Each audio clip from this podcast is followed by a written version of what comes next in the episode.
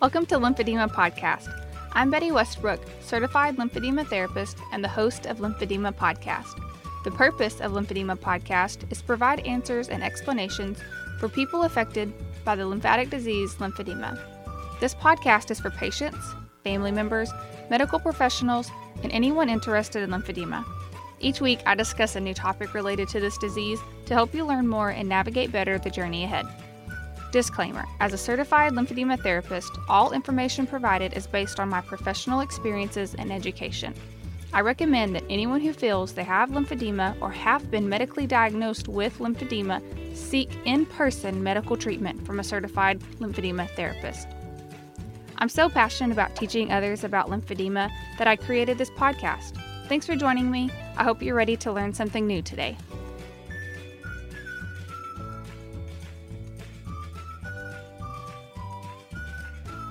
Welcome back for episode 15 of Lymphedema Podcast. Today's topic is going to cover what to avoid when you have lymphedema and what you can do to better manage this disease. This will be a short and sweet episode, so make sure you're ready to take some quick notes. First up is what to avoid if you have lymphedema. Skin injuries like cuts, a scratch from your beloved rufus or sprinkles, or insect bites can open a whole can of worms you don't want to deal with. Listen back to episode 5 on cellulitis if you want to know more about why you need to avoid skin injuries. And while you're at it, episode 7 on wound care is a good one too. Extreme heat like sunburns, heating pads, and very hot showers are not good for someone living with lymphedema because the heat increases blood flow, and the blood flow increases lymph production in that area. The more lymph produced, the more volume in the limb, meaning heat causes more swelling. That's the last thing anyone with lymphedema wants. I hesitate to say this next one without a disclaimer, but strenuous exercise without compression should be avoided. There are currently athletes competing in bodybuilding competitions and running long distances who have lymphedema. You can return to high impact sports over time, but not overnight and not without compression. A final few things to avoid are tight clothes or jewelry. And no matter how many people say it's a myth, always avoid blood pressure and needle sticks in the affected extremity. Puncturing the skin or compressing an already compromised lymphatic system can only lead to negative side effects. To end on a happy note, we'll talk about what you can do to help manage your lymphedema. Maintain a low salt, low fat diet. If you think about what makes up lymph, water, protein, fatty acids, and cell particles, it makes sense to avoid these food groups. Increased sodium leads to excess water weight, and increased fat intake leads to more fatty acid particles in the lymph. Drinking half your body weight in ounces of water is a good habit to establish. Water flushes the body of toxins and helps you flush the kidneys.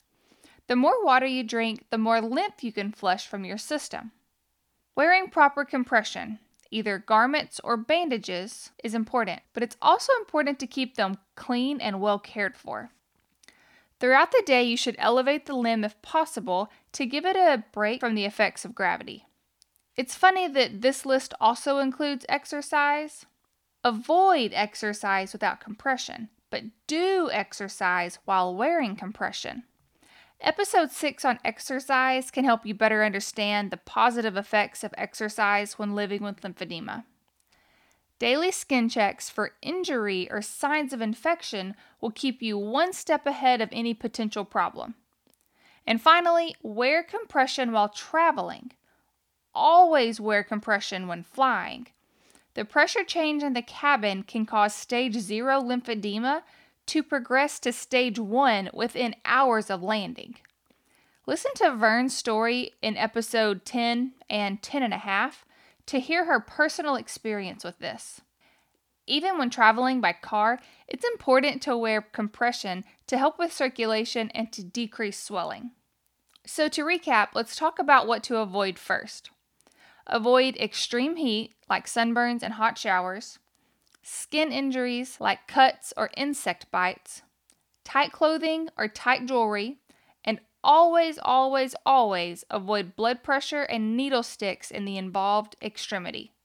Things you can do to help manage lymphedema are eat a low salt, low fat diet, drink half your body weight in ounces of water.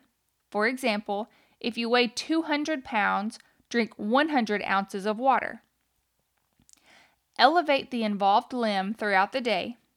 Wear compression while exercising and traveling, and do daily skin checks to avoid infections like cellulitis.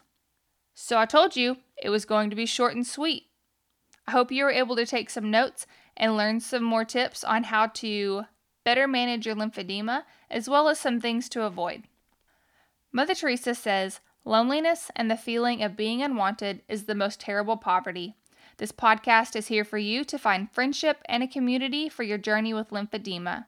I hope you have enjoyed learning more about lymphedema's do's and don'ts. Email me with your story if you would like to share lymphedemapodcast at gmail.com or visit the website lymphedemapodcast.com to submit a topic for another episode.